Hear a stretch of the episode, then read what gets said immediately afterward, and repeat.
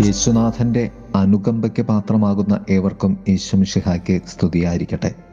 തിരുസഭ മാതാവ് ഇന്ന് നമുക്ക് നൽകുന്ന വചനധ്യാനം മർക്കോസിന്റെ സുവിശേഷം ആറാം അധ്യായം മുപ്പത് മുതൽ മുപ്പത്തി നാല് വരെയുള്ള വാക്യങ്ങളാണ്. കർത്താവായ യേശുനാഥൻ ജന ബാഹുല്യം നിമിത്തവും ജനങ്ങളോട് തങ്ങളുടെ ശുശ്രൂഷകൾ ചെയ്തുകൊണ്ട് ഭക്ഷണം കഴിക്കുവാൻ പോലും സമയമില്ലാതിരുന്ന സാധിക്കാതിരുന്ന ശിഷ്യന്മാരെയും വിളിച്ചുകൊണ്ട് വിജനതയിലേക്ക് തോണിയിൽ അക്കരെ പോകുന്നതാണ് സുവിശേഷം. ശേഷം കർത്താവിനെയും ശിഷ്യന്മാരെയും അന്വേഷിച്ചു എന്ന ജനത്തോട് അവന് അനുകമ്പ തോന്നി.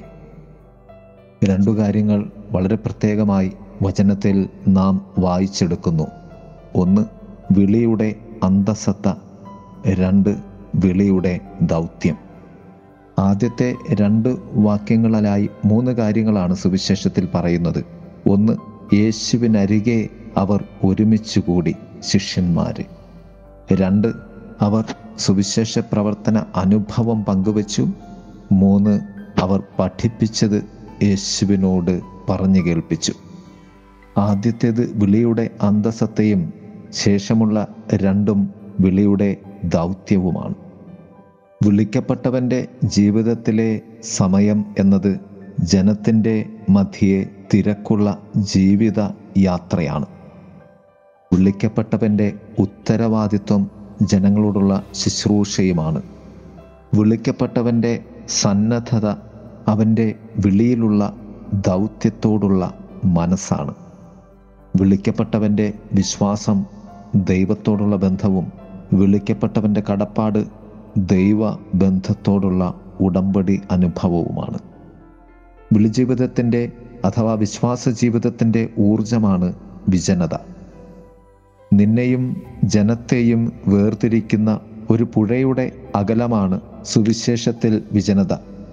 ഒരു കുടുംബാനുഭവത്തിന്റെ ഒരു കുടുംബമെന്ന വികാരത്തിന്റെ കൂടുകൂട്ടുന്ന ഒരു പക്ഷിയുണ്ട് വേഴാമ്പൽ. തന്റെ കുടുംബത്തിന് തന്റേത് മാത്രമായ ബന്ധം നിലനിർത്തുന്ന അകലങ്ങളിലെ പക്ഷി.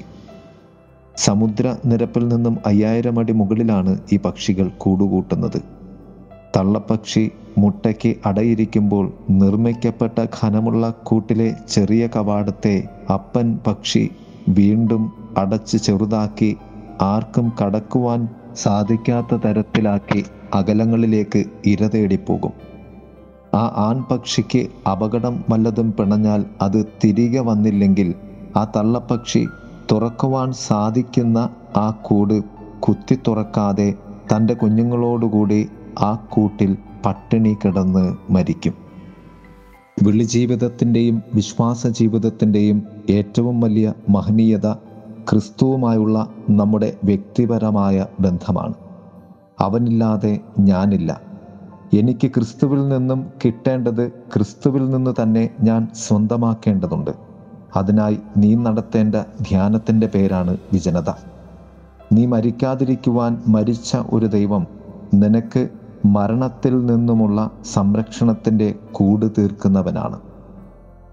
രണ്ടാം തലം അനുകമ്പയാണ്. വിജനതയ്ക്ക് ശേഷം വരുന്ന ആദ്യത്തെ ക്രിസ്തുവിന്റെ വികാരമാണ് അനുകമ്പ. അവർ അവനെ തേടി അക്കരയ്ക്കെത്തിയപ്പോൾ ഇടയനില്ലാത്ത ആടുകളെ പോലെ അസ്വസ്ഥരായിരുന്ന ദാഹാർത്ഥരായിരുന്ന ആ ജനത്തെ കണ്ട് ക്രിസ്തുവിന് അനുകമ്പ തോന്നുന്നു. അനുകമ്പ നേടുവാൻ അതിനാൽ തന്നെ ക്രിസ്തു വിജനതകളിലേക്ക് നീ ഇറങ്ങി നടക്കേണ്ടതുണ്ട് എന്ന് വചനം നമ്മെ ഓർമ്മപ്പെടുത്തുന്നു. വചനം പറയുന്ന രണ്ടാമത്തെ കാര്യം അവൻ അവരെ പഠിപ്പിക്കാൻ തുടങ്ങി എന്നാണ്. ക്രിസ്തുവിനെ അറിയുവാനും ക്രിസ്തുവിലൂടെ അറിയുവാനും നമുക്കാകുമ്പോഴാണ് നാം യഥാർത്ഥ ക്രിസ്തു ശിഷ്യരായി മാറുന്നത് സുവിശേഷകരായി രൂപപ്പെടുന്നത്. പ്രിയമുള്ളവരെ നമുക്ക് ക്രിസ്തുവിന്റെതായി മാറാം.